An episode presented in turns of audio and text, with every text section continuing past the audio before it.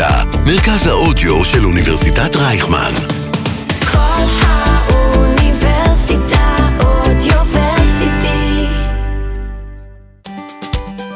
מסביב לעולם ב-40 דקות. מסע פוליטי בין מדינות ותרבויות. עם יוסי מצרי. שלום לכולם, וברוכים הבאים לעוד פרק של מסביב לעולם ב-40 דקות, כאן בכל האוניברסיטה. ב-7 בנובמבר 1917, לפני 105 שנים, התבצעה אחת המהפכות המשמעותיות בתולדות האנושות. הבולשביקים, בראשותו של לנין, תפסו את השלטון ברוסיה, שלאחר כמה שנים הפכה לברית המועצות. במהלך המאה ה-20, ברית המועצות הפכה למעצמת על.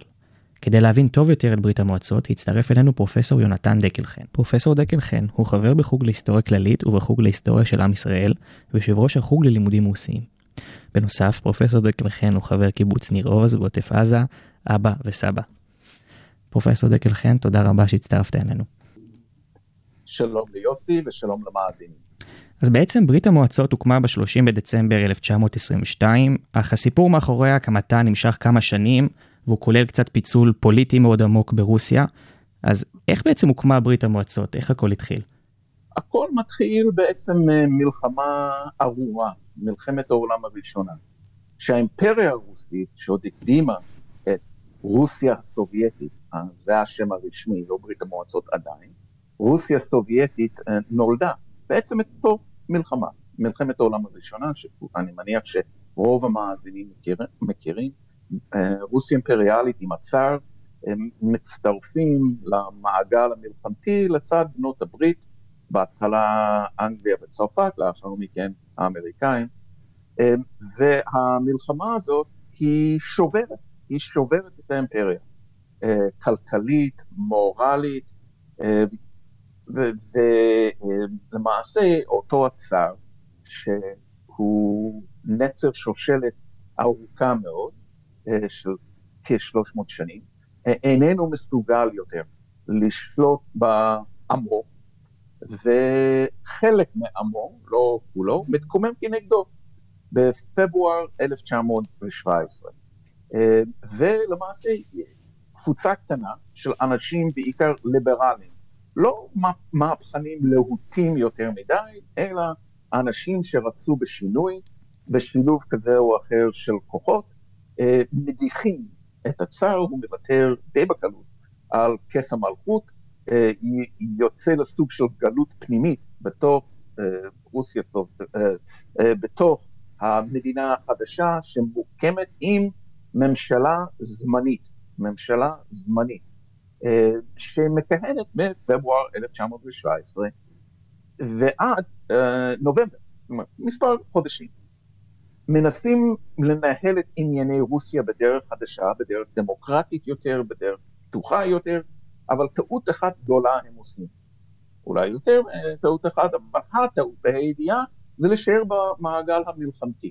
מאותה ממשלה החדשה, מחליטים להישאר במעגל המלחמתי, ורוסיה עוד יותר נופלת אל תוך סחרור של כאוס ושל כעס. כי האוכלוסייה הכללית כבר מעשה מזמן ב, ב, במלחמה. מתוך הידיעה הזאת, המהפכנים הלהוטים יותר של רוסיה, הסוציאליסטים הבולשביקים ונוספים, שחלקם הגדול, המנהיגים, יושבים בגלות בחוץ לארץ כבר שנים רבות, נרדפו החוצה על ידי המשטרה החשאית של הצאר. בזמנו, הם מתחילים להבין שהגיע העת שלהם, שרוסיה, תחת לאותה ממשלה זמנית ליברלית, היא מתפרקת, ולכן זאת ההזדמנות שלהם לחולל מהפכה של ממש, מהפכה שהיא גם פוליטית, לא רק להחליף ממשלה אחת או ממשלה אחרת, אלא גם מהפכה חברתית, מהפכה קומוניסטית. ובכך היו להם בעלי ברית מאוד חשובים, שזה הצבא הגרמני. שהצבא הגרמני נלחם כנגד רוסיה עדיין, כנגד הממשלה הזמנית, והצבא הגרמני, הפיקוד העליון הגרמני, מחליט לנכון לשלוח את מנהיג הבולשביקים, ולדימיר איליץ' לנין, חזרה אל תוך מה שאז רוסיה המהפכנית במעט, מתוך הסכמה שבשקט לחולל מהפכה של ממש ולהוציא את רוסיה ממעגל המלחמתי. ההימור הזה הוא הימור גדול, ואכן לנין חוזר ביולי 1917 אל תוך האימפריה הרוסית, הוא וכל אלה שהיו ברכבת הסגורה שנשלחה אל תוך רוסיה, משוויץ, מגרמניה, עשו עוד כמה תחנות לאסוף עוד כמה בגיטים כאלה, אה, הם אכן אה, מבטיחים הבטחות מאוד חשובות לאוכלוסייה הכללית הרוסית, אם יעמדו מאחוריהם ויתקוממו כנגד הממשלה הזמנית הליברלית הזאת, ויביאו למהפכה הבולשביקית. ותוך כחודשיים שלושה, לנין וחבריו מצליחים לערער את האחריות של הממשלה הזמנית, יחד עם הכישלונות בשדה הקרב והאי יכולת לספק מזון לערי רוסיה, בוודאי באזור האירופאי של רוסיה, ובנובמבר על פי לוח אחד, אוקטובר על פי לוח שנה אחרת, אה, של אותה שנה 1917, פשוט משתלטים על השלטון עם מעט מאוד פעילים. לא מדובר פה על מהפכה המונית, אלא מהפכה של חוד החנית, של עשרת אלפים, חמישה עשר אלף פעילים שמשתלטים על מרכזי הכוח בעיר הבירה פטרוגרד אז, אה, ובמוסקבה, ובעוד כמה ערים גדולות, ובכך מכריזים קודם כל על תום הממשלה הזמנית, והקמה לא רק על ממשלה חדשה, אלא מדינה חדשה, מדינה חדשה, ישות חדשה, שהעולם לא הכיר עד אז. ממשלה או מדינה סוציאליסטית קומוניסטית, שבראש המדינה הזאת יושב אותו לנין, שלצידו עוד כמה שמות שהיו מאוד מוכרים אז בעולם, או שהכירו אותם מהר מאוד בעולם, אה, שהם מנהלים, או מנסים לפחות, לנהל את המדינה המהפכנית הראשונה הזאת. אז בעצם מה היה תפקידו אה, של לנין באותה הפיכה? כי הרי כמו, ש, כמו שציינת, אה, לא מדובר בהפיכה של הרבה פעילים, ולנין בעצמו היה בגלות המון שנים. אה, האם לדעתך ההפיכה הזאת בעצם הייתה קורית אם הוא לא היה בתמונה? לפעמים אנחנו מכירים בהיסטוריה בחשיבות של, ה... של האיש היחיד, או האישה היחידה, וזהו אחד המקרים האלה. אה, הוא אמנם היה מוקף אה, על ידי מספר אנשים בעלי כישורים רבים, אם מדובר בכישורים אה, בכתיבה או בנאומים וגם בארגון, אבל הוא האיש שבעצם הוביל גם אידיאולוגית וגם אישית את התנועה הבולשביקית שרוב המנהיגים שהו כגולים בחוץ לארץ, באירופה בעיקר, והיו גם תאים בתוך האימפריה הרוסית בזמן הממשלה הזמנית, אבל הוא האיש שמאחד את כולם, והוא נחשב לאידיאולוג הראשי של התנועה הבולשביקית וגם של הממשלה הראשונה. אין פה עוררין, לא באותו הזמן וגם לא היום, בדיעבד, שהוא המנהיג של התנועה. כאשר הוא הולך לעולמו, מסכן יחסית צעיר. יש שאלות גדולות, כיוון שהוא באמת המנהיג הבלתי מעורר באותו הזמן, אה, מי היורשים?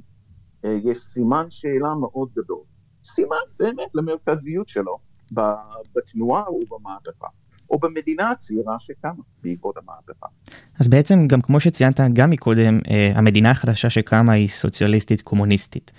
עכשיו, אי אפשר להבין את ברית המועצות בלי לדעת קודם כל מהו קומוניזם, אז תוכל להסביר לנו קצת מהו בעצם קומוניזם? טוב, כמובן אפשר ללמד קורסים שלמים באוניברסיטה uh, למשך סמסטר או שנה על השאלה הזאת, מה, מהו הקומוניזם. Uh, על השפיץ של הקצה של המזלג, כמו שאנחנו אומרים בקיבוץ, ננסה. Uh, הקומוניזם זוהי אידיאולוגיה הגות, שמתחילה להתפתח באמצע המאה ה-19 על ידי הוגים גדולים וחשובים כמו קרל מרקס ופרדריק אנגלס ואחרים. כאשר ביסוד ההגות הזאת היא מהפכה חברתית. כלומר, לשנות סדרי עולם מצד אחד על ידי הפיכת שלטון פוליטי, וזה, הם לא המהפכנים הראשונים שכאלה, אלא גם על ידי, אם זה בו זמנית או אחד לפני השני, גם מהפכה מעמדית. הם זיהו שבעצם הסיבה שחלק קטן מהאנושות שולט או אה, ומנצל את החלק הארי של האנושות בגלל מעמדות כלכליים, מעמדות כלכליים. אז הרעיון שלהם בעצם ביסודו זה לשנות סדר העולם הזה שבעקבות או במקביל לשינוי הזה, כלומר לשבור את מבנה המעמדי, שלכולם יהיו זכויות שוות, גם אה, חובות אה, שווים לחברה כולה במבנה הכלכלי. האדם יתרום, דברים שאנחנו מכירים את תנועות הנוער בארץ, הכל לקוח משם. האדם יתרום את מה שהוא יכול ויקבל חזרה מהמדינה את מה שהוא צריך. ישבור גם את ההבדל בין המינים, אה, אה, יבטל או יצמצם את התפקיד של הדת, כי הקומוניזם גם מזהה בדת, המונותאיסטי בוודאי. אה, עוד כלי בידי השלטון המעמדי לדכא, והשלטון הפוליטי כמובן, לדכא את ההמונים. לכן הקומוניזם מצד אחד מעורר הרבה מאוד תקווה בין אלה שנחשפים, בין בני המעמדות הנמוכים יותר, והרבה מאוד חרדה כמובן מאלה ששומעים מהמעמדות הגבוהים יותר.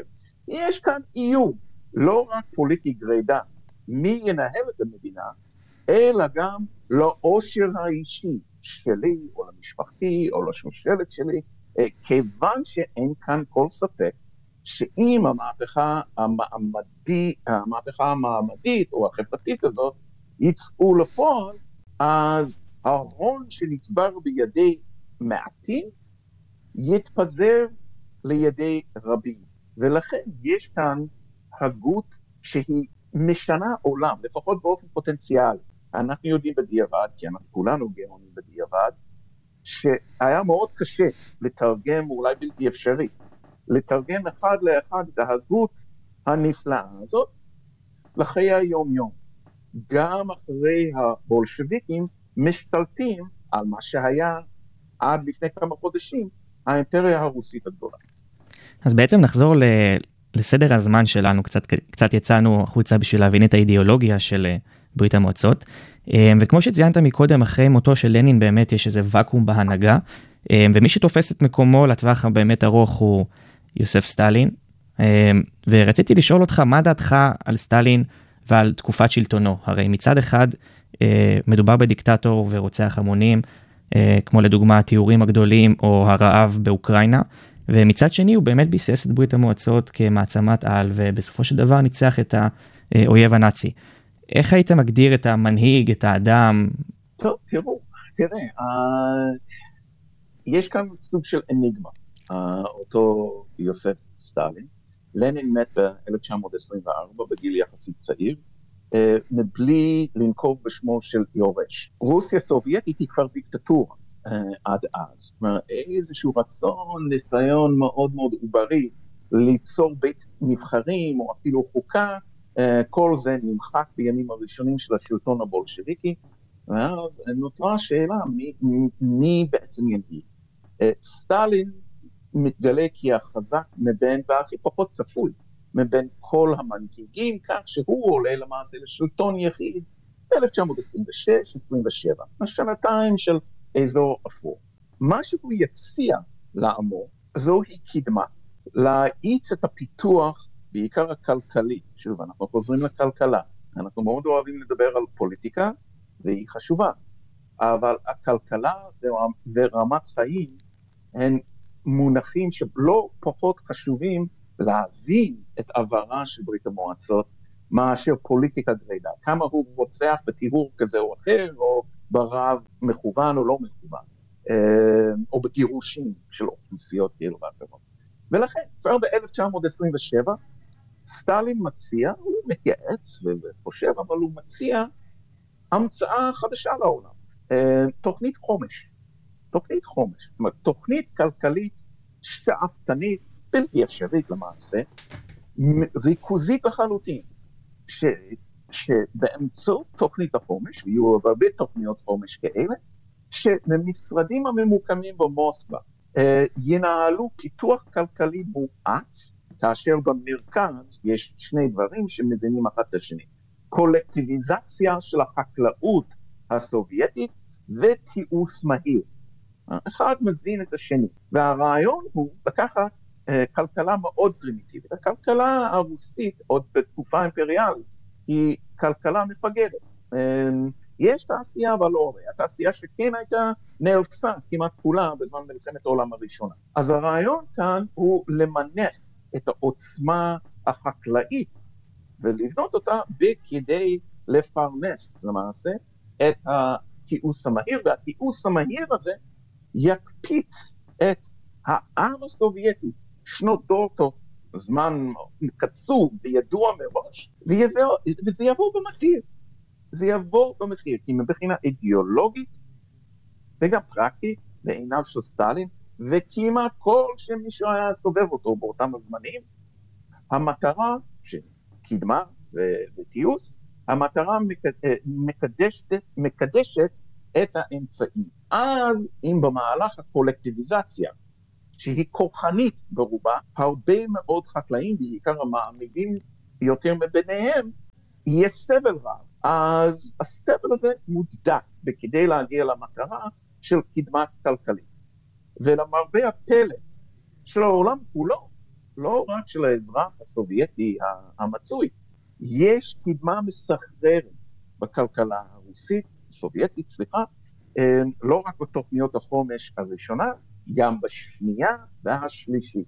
כל זה קורה, אם אנחנו מקדמים טיפה בציר הזמן, החל מ-1929, כשכל העולם הקפיטליסטי, כמובן רוב העולם, במשבר עמוק בגלל הנפל, הנפילה הכלכלית, המשבר הכלכלי הגדול, the Great Depression.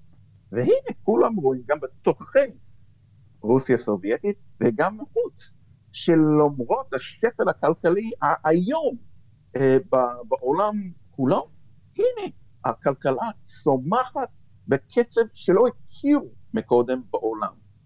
אמ, וזה גורם להרבה מאוד מדינות והרבה מאוד הוגים אחרים מן העולם לדחות שאולי יש כאן משהו שכדאי לנו ללמוד מהבולשביקים האלה שהם בעייתיים לכל הדעות, אבל כלכלה מתקדמת במהירות, הם כנראה יודעים לעשות.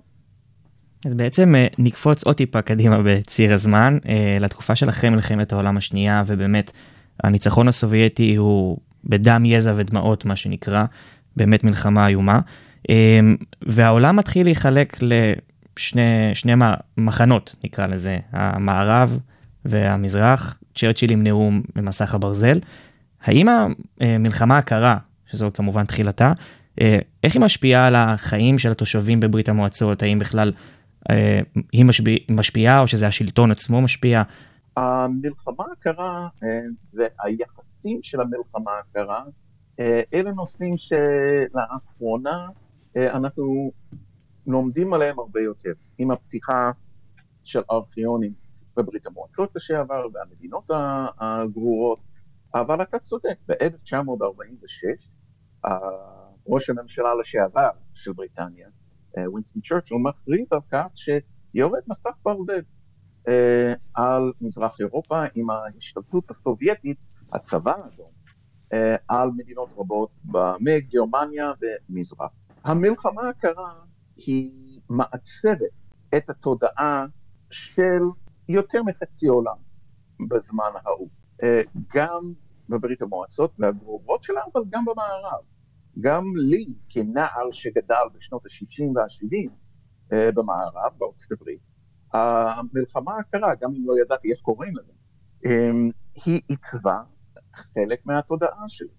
Uh, מהצד הסובייטי, כמובן הם ראו במערב uh, כאיום, איום קיומי, עם ההפצה של הנשק הגרעיני, גם איום אידיאולוגי, וסוג של מתחרה על השתלטות או, או התפשטות בעולם כולו. ברית המועצות מציבה את עצמה ומספרת לאוכלוסייה שלה שהיא קודם כל עבור העולם כולו המעצמה האנטי-אימפריאליסטית. היא זו, היא זו, שהיא תסייע למדינות, ועדיין היו אחרי מלחמת העולם השנייה, הרבה מאוד אה, מדינות שבדרך, שהן בעצם מושבות אה, או, או מנדטים של המעצמות האירופאיות אה, ש, ששלטו בהם עד למלחמה, אם זה בלגיה, פורטוגל, אנגליה כמובן, צרפת, הולנד, מי לא? והסובייטים מספרים קודם כל לאוכלוסייה הסובייטית וגם לעולם החיצון, שהנה, אנחנו, אנחנו נסייע לכם במדינות ההן להשתחרר מהעול הקולוניאלי, ותחת לחסות שלנו אנחנו עוד נגן על ניסיונות של המדינות הפוסט-אימפריאליות לבוא ולשלוט עליכם שוב. התחרות הזאת, שהיא תחרות, שוב, פוליטית, צבאית, אידיאולוגית וגם כלכלית, היא קובעת הרבה מאוד ממה שמתרחש בברית המועצות. כיוון שאותה כלכלה שדיברנו עליה, הכלכלה הריכוזית הסובייטית, היא אומנם בשנות ה-20, 30, 40, עד, עד וקצת אחרי מלחמת העולם השנייה, היא מביאה ניסים כלכליים, אבל היא לא הייתה והיא תמשיך להיות מאוד לא יעילה, מאוד לא יעילה. הרבה מאוד בזבוז, וקשה מאוד לאזן את ההוצאות בין דברים צבאיים או תוכנית חלל, או בין חיי היומיום.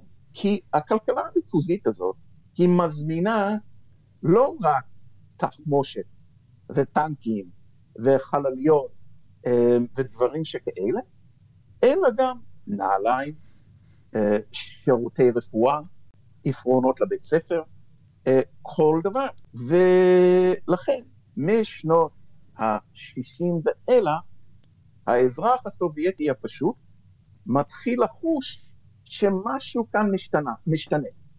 ההתקדמות האישית של האדם, שהייתה מסחררת בעזרת השכלה גבוהה, הכשרה מקצועית, אה, מסגרות סובייטיות חדשות, הקדמה המהירה מאב לבן או מאימא לבת, שהתחוללו בברית המועצות משנות ה-20 עד שנות ה-60, ההתקדמות הזאת מתחילה להעיד, כי הכלכלה לא הצליח, הכלכלה הריכוזית הסובייטית לא הצליחה לשאת את כל העומס הזה. ולכן המלחמה קרה, כיוון שזה במרכז התודעה בהנהגה הסובייטית, היא תקבע גם את ענייני הנעליים והלחם אה, וחוג השחמט בעיירה. אז בעצם אנחנו ממשיכים ברצף הזמן, אחרי מותו של סטלין, אה, עולה לשלטון ניקיטה חרושצ'וב, והאם תחתיו, תחת ההנהגה שלו, משהו משתנה בניהול של ברית המועצות, בחיי היום-יום בברית המועצות? אה, כמובן אני אתייחס לנאום המפורסם שלו, שבו הוא מוקיע את סטלין ואת פועלו כלפי העם הסובייטי. האם משהו השתנה תחתיו? כן, חרושצ'וב באמת ב-1956 קם בקונגרס הראשון, אחרי המלחמה למעשה, של, של, של המפלגה הקומוניסטית בברית המועצות, וחושף לאוזני המשתתפים שם, שהיו הרבה מאוד פשעים כנגד העם הסובייטי שבוצעו על ידי סטלין והמשטר שלו. כמובן חוסצ'וב אה, לא טורח להגיד שהוא היה שותף מלא בחלק מהפשעים האלה. אה, וזה מסמן שיש כאן אווירה חדשה תחת לחוסצ'וב. והאווירה החדשה הזאת היא לכאורה יותר פתיחות, יותר פתיחות, אה, כלומר במילים אחרות, פחות פחד. פחות פחד שבאמצע הלילה המשטרה החשאית, הקג"ב, השמות השתנו במשך הזמן, הקג"ב ידפוק לך על הדלת וייקח אותך למקום נוראי שממנו לא יראו אותך יותר, או יפגשו אותך רק בעוד 15 שנה. Uh, הפחד הזה מועט מתחת לחושצ'וב. אה, במבט ראשון יש שחרור רסן. אם מדובר בפולחן דתי, הוא משחרר. אם מדובר על חופש הדיבור, חופש אומנותי, יש קצת שחרור. ויהיו תהליכים של משיכת המושכות ושחרור המושכות, הרי הוא לא שולט יותר מדי זמן. אה, בזירה החיצונית, כלומר במדיניות החוץ, יש בוודאי שינויים, וזה יגרום גם, ל, או יהיה גורם מרכזי בהדחתו, אה, תקופה של הרפתקנות, או מה שנחשב על ידי ההנהגה הסובייטית הרחבה יותר, כהרפתקנות, כאשר הפרק המוכר ביותר זה משבר הטילים בקובה. כאשר חושצ'וב מחשב לא נכון אה, את, ה, את הפתח להישג אסטרטגי כנגד המערב ומציב בשיתוף פעולה אה, עם השלטון החדש, הקומוניסטי, בקובה, מציב טילים. 90 מייל ממיאמי. והדבר הזה כמובן לא נגמר טוב עבור הסובייטים. והסובייטים חייבים, אומנם עזרו להם קצת לרדת מהעץ מוושינגטון, אבל אה, נסוגו עם הזנב בין, ה, בין הרגליים. והיו עוד כמה הרפתקאות, וגם בזירה החקלאית, אה, איזשהו פיאסקו גדול עם, זריעת תירס בכל, אה, בכל דונם פנוי בברית המועצות, שגם נחל כישלון בהנהגתו, שנחל כישלון וגרם לו עוד מיני רעב, מכת רעב בברית המועצות בראשית שנות, שנות ה-60, בגלל הכישלון של התירס. אז מצד אחד יש קצת יותר פתיחות, אנשים פוחדים פחות, מותר לפתוח את הפה קצת, קצת בביקורת, אולי לא על השלטון הנוכחי, אבל דברים שהיו בעבר. אה, הכרה למשל בתולדות השואה על אדמת ברית המועצות. מותר להתחיל לדבר קצת, על זה שעד אז הייתה שתיקה כמעט מוחלטת. אבל אותה פתיחות ובעיקר ההרפתקנות של חרושצ'וב יסבירו מה יקרה אחר כך. אז בעצם, כמו שציינת, אה, חרושצ'וב קצת מותח גבולות בהנהגה שלו ובדרך שבה הוא מנהיג, אה, ובעצם מתבצעת נגדו הפיכה, אה, ומי שעולה במקומו הוא ליאוניד ברז'נייב, שהוא בעצם, לדעתי, המנהיג עם התקופת שלטון הכי ארוכה אחרי סטלין. איך בעצם נוהלה ברית המועצות תחתיו? האם משהו השתנה גם תחתיו? קודם כל תיקון קטן, חושצ'וב אמ, לא, הוא הודח למעשה. אה, הוא הודח ו- והוא בילה את שארית חייו עוד כמה שנים טובות בדאצ'ה שלו, בבית הקיץ שלו, וכתב ספרים. אה, אבל הוא הודח, אה, לא מדובר על מהפכה. בכל אופן, ליאוניד ברז'נב, טיפוס מעניין, וההבטחה הגדולה של ברז'נב עם עלייתו לשלטון, זאת יציבות. יציבות. הוא, אה, ורבים אה, כמוהו בהנהגה הסובייטית, אה, היו מאוד לא נינוחים עם הפכפכות הזאת, הפזיזות הזאת של חושצ'וב. הם טענו שבכדי להמשיך את ההישגים של, של ברית המועצות, ולא לצאת בכל מיני הכרזות שחושצ'וב היה יוצא בהן. אה, כלומר, אנחנו נגבור אתכם במערב, הרי תרגמו את זה לא כל כך טוב, הוא לא התכוון לזה בדיוק, הוא כיוון למשהו אחר, אבל ככה נשיג ונגבור. אה, זה נשמע לא טוב לאוזניים הערביות כמובן, עוד בזמן שלכולם יש נשק גרעיני עד לצוואר. בכל אופן, השלטונו של, של ברז'נב התאפיין בהתחלה, בהתחלה באמת, ביציבות, באדם ידע כשהוא קם בבוקר, מה הולך להיות, וזה יהיה כמו אתמול, וזה זה יהיה כמו אתמול, וזה היה כמו, אה, סליחה, אה, וזה יהיה גם כך מחר. אה, וזה דבר שחשבו לנכון. והתקדמות באמת של המערכות הסובייטיות, אבל בהדרגה, בלי לערער בעצם את המוסכמות החברתיות, הפוליטיות והאחרות של ברית המועצות, עדיין להתחרות במערב, ללא כל ספק.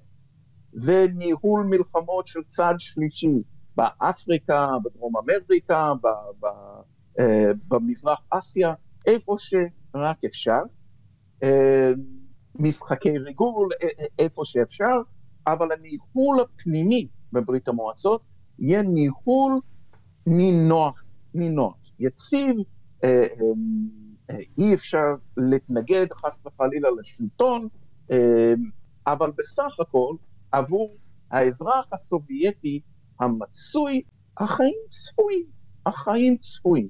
וזה מתנהל פחות או יותר בצורה סבירה, אם הוא עולה לשלטון, שלטון יחיד, נניח ב-65, 66, כמה זה, אה, עד אז יש קצת אי בהירות מי יהיה המנהיג, המזכיר הכללי של המפלגה הקומוניסטית, ולכן גם המנהיג של ברית המועצות כולה. עד אמצע סוף שנות ה-70, אה, יש תחושה שהנה בברית המועצות הבנו את הפואנטה, אנחנו מעצמת על, ונמשיך בדרכנו. אי שם בשנות, לקראת סוף שנות ה-70, קורים שני דברים, זה, זה, זה סוף של תהליכים. קודם כל ברז'נב מזדקן. ברז'נב מזדקן. והוא הופך מלהיות בעיני הציבור אה, מנהיג יציב לסוג של בדיחה. אה, כיוון שהוא מתפקד פחות או יותר כמומיה אה, בעשור האחרון לחייו, וברית המועצות מאופיינת ברמה, בהיבט הכלכלי, כישות שתקועה בקיבעון, בסטגנציה. מילה חשובה מאוד ברוסית, כמובן לקוחה ממקום אחר, אה, סטגנציה. כי הלחצים שדיברנו עליהם, הלחצים הכלכליים האלה, איך אתה מתחרה עם המערב, אה, עם הוצאות עצומות. צריך גם לזכור שההוצאות הצבאיות של ברית המועצות, הם היו לא רק עבור הצטיידות של הצבא האדום הגדול, אלא גם להחזיק כוחות אדירים בכל מזרח אירופה, ולשלוח כמויות אדירות של נשק לכל העולם, וגם יועצים, וכמובן אנחנו במדינת ישראל הכרנו את זה היטב, עם אה, עוד מימיו של חוסצ'וב, בתקופת המבצע קדש, ובתקופה של ברז'נב, אה, בששת הימים, ביום הכיפורים, וגם לאחר מכן. כל זה עולה כסף, כי לרוב המדינות האלה לא משלמות קופק, כלומר גרוש, על הציוד הזה. וזה מתפוצץ, הלחץ הזה, בכלכלה הרוסית אי שם בשנות ה-70. וההתקדמות שחוו עד אז, והאספקה של שירותים ציבוריים שחוו עד אז, שהיו חלק מהקדמה הסובייטית הגדולה, מאז ימיו של סטלין, התחילו להיעלם. ובמקום לחיות חיים נוחים, פתאום חוזרים אחורנית, וצריך לעמוד שעות ללחם, לנעליים, ואם כבר יש נעליים בחנות, חנות ממשלתית, אז אתה מקבל נעליים לא שבגודל שלך, או שתי נעליים ימניות, אה, כי זה מה שהיה. ולכן הציבור, בציבור הסובייטי יש איזשהו רחש כאן, שהולך ומתפתח. גם פערים נפתחים בין אלה שיש להם איזשהו הון כלכלי ואלה שאין להם. מי שיותר קרוב לצלחת השלטונית והניהולית, במקום טוב יותר. וצרכ... ואת הצרכים שלהם הם יודעים לקנות בכסף טוב, בדרך כלל בכסף זר, בחנויות מיוחדות שהיו בכל עיר ובכל עיירה. היה לזה שם, היה לזה, זה היה מאוד מוכר, ואפשר היה לקנות רק בכסף זר וגם במקרים מסוימים רק באישור מיוחד של, של, של אה, פקיד כזה או אחר. ולכן יש איזשהו רחש, לא גדול מדי, הרי בכל זאת מדובר פה במדינת משטרה, אה, אי אפשר להרים את הראש יותר מדי, פן הרי תמצא את עצמך בגולאג, והגולאג יתקיימו עוד שנים רבות, אה, כך שיש סוג של אמביבילנטיות בחיים הסובייטיים. הערכה עדיין לקפיצה אדירה ממה שהיה להורים ולסבים עוד יותר, או מצד שני קצת אי נחת מכך ש... אז, אז למה נעצרנו כאן?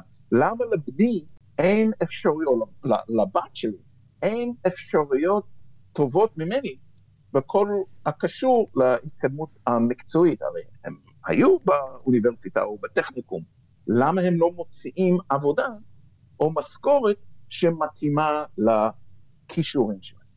אז בעצם ההזדקנות של ברז'נב ואחר כך בעצם אה, פטירתו ועלייתו של המחליף קונסטנטין, שר... אה, סליחה, לא צ'רניאנקו, יורי אנדרופוב לפניו, שגם הוא נפטר נורא מהר, ואז גם עולה באמת קונסטנטין צ'רניאנקו, שגם הוא נפטר מאוד מהר. אה, שני דברים שלא מוסיפים לחוסר יציבות שכבר באמת אה, שיתפת אותנו מקודם. אה, והנשיאה האחרון של ברית המועצות, המזכיר הכללי האחרון, אה, מיכאל גורבצ'וב עולה לשלטון, והוא בעצם מזהה את המצב הזה ומציג שתי תוכניות ממשלתיות בשם פרסטרויקה וגלסנוסט, לנסות להציל את, ה, את המצב. זה בכלל עזר באיזשהו משהו, או שההתפרקות הייתה צפויה ולא היה כבר אפשר לעשות שום דבר?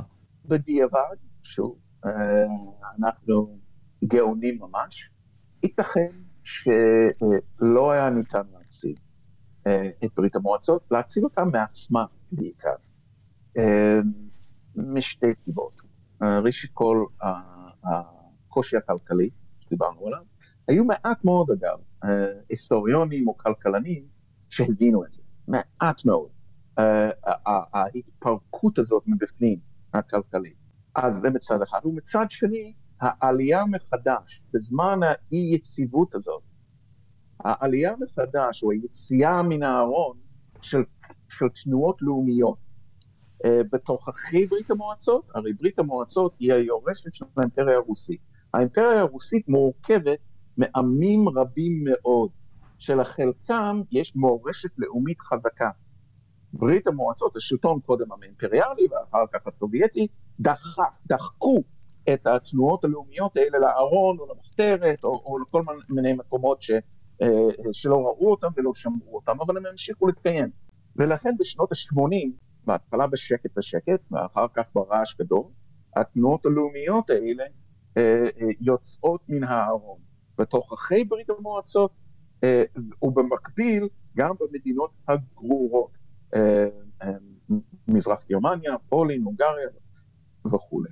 גורבצ'וב, אה, הוא עלה לשלטון, הרי בחירות אין, הוא מקבל מינוי להיות המזכיר הכללי החדש מהפוליט ביורו, מוועד הפועל של, של המפלגה הקומוניסטית ברוסית, בברית המועצות, והוא מקבל את המינוי כי הוא נראה כהבטחה גדולה. הוא סוציאליסט קומוניסט נאמן, וזה נכון, והוא צעיר וכריזמטי מאוד. שינוי אחד מכל מה שהיה לפניו. סיפור עלייתו לשלטון, סיפור שראוי לפודקאסט בפני עצמו. אבל איש מרתק. כשהוא מבין שכדי להציל, לא לפרק, להציל את המערכת הסוציאליסטית הסובייטית, חייבים לשחרר את האנרגיות החיוביות של האוכלוסייה הכללית, לפתוח את הכלכלה במידה מסוימת, לא באופן מוחלט, במידה מסוימת, למה שאנחנו נקרא לו שוק פרטי, כדי לשחרר את הלחץ הזה, לתת לאוכלוסייה הכללית ליצור הון לעצמו. על ידי ההתעוררות הכלכלית הזאת, האימפריה הסובייטית גם תזכה. זה מצד אחד.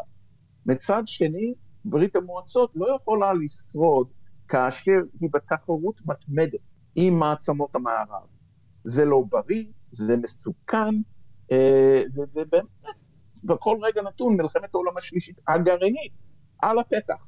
אה, ולכן צריך פה לעשות משהו, וזה ייקח לו, זה ייקח לו שנתיים שלוש מעלייתו, מהמינוי שלו ב-85, אה, קודם כל לייצב את הכוח שלו, כי בכל זאת צעיר, בכל זאת הוא הגיע למוסקבה לא הרבה לפני uh, המינוי, ולכן הוא היה צריך uh, לדאוג לכך ש, שגם אותו לא יהיה.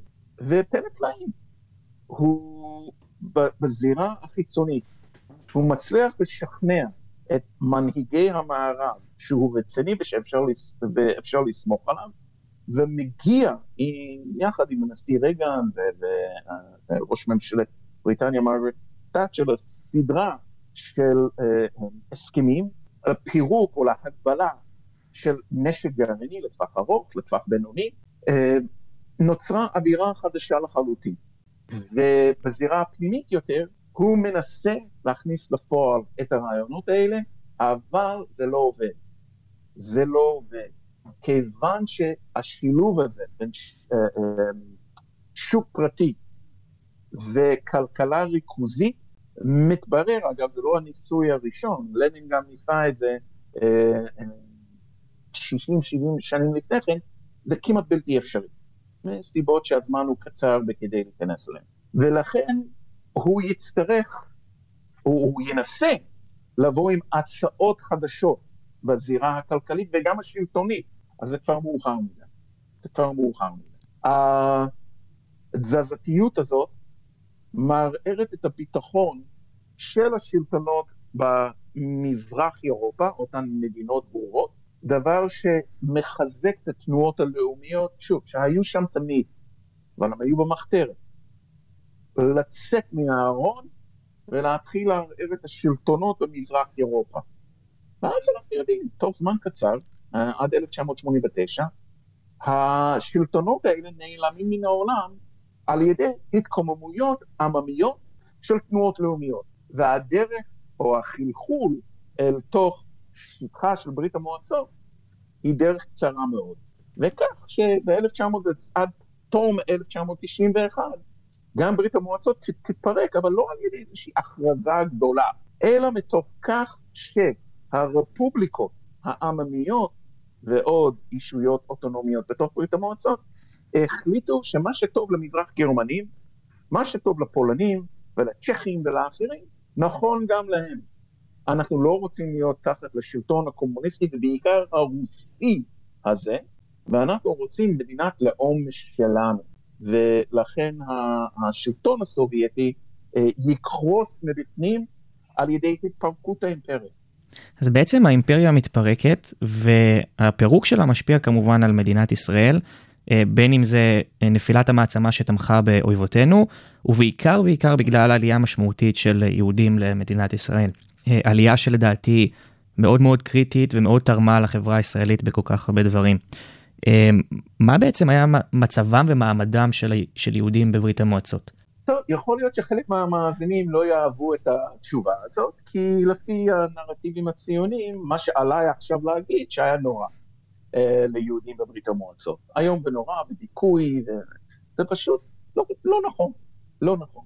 היהודים מבין כל העמים שהרכיבו, אנחנו מדברים על יותר, הרבה יותר ממאה קבוצות לאום, אה, שהרכיבו את ברית המועצות, היו בין המרוויחים העיקריים של השיטה הסובייטית. אה, כי ניצלו את ההזדמנויות הרבות שהיו שם להשכלה ולקידום אה, מקצועי.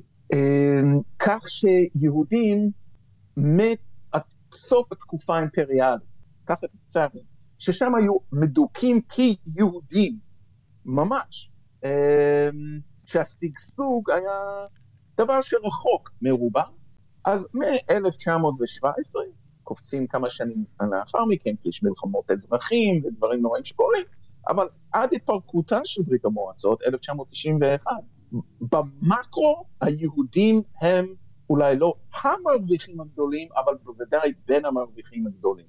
הרי אולי אתה צעיר מדי כדי להכיר את הבדיחה הזאת, אבל כאשר העלייה המבורכת הגדולה הזאת התחילה להופיע לנו בבן גוריון, בנתב"ג, ועוד בתקופה הזאת, סוף שנות ה-80, תחילת שנות ה-90, אה, לא היו את השרוולים היפים האלה למטוסים, אלא ירדו ב- ב- במדרגות כאלה למסלול, ואפשר היה לצלם אותם ולראות את, את העולים הרבים שמגיעים, מגיעים רבבות בכל חודש.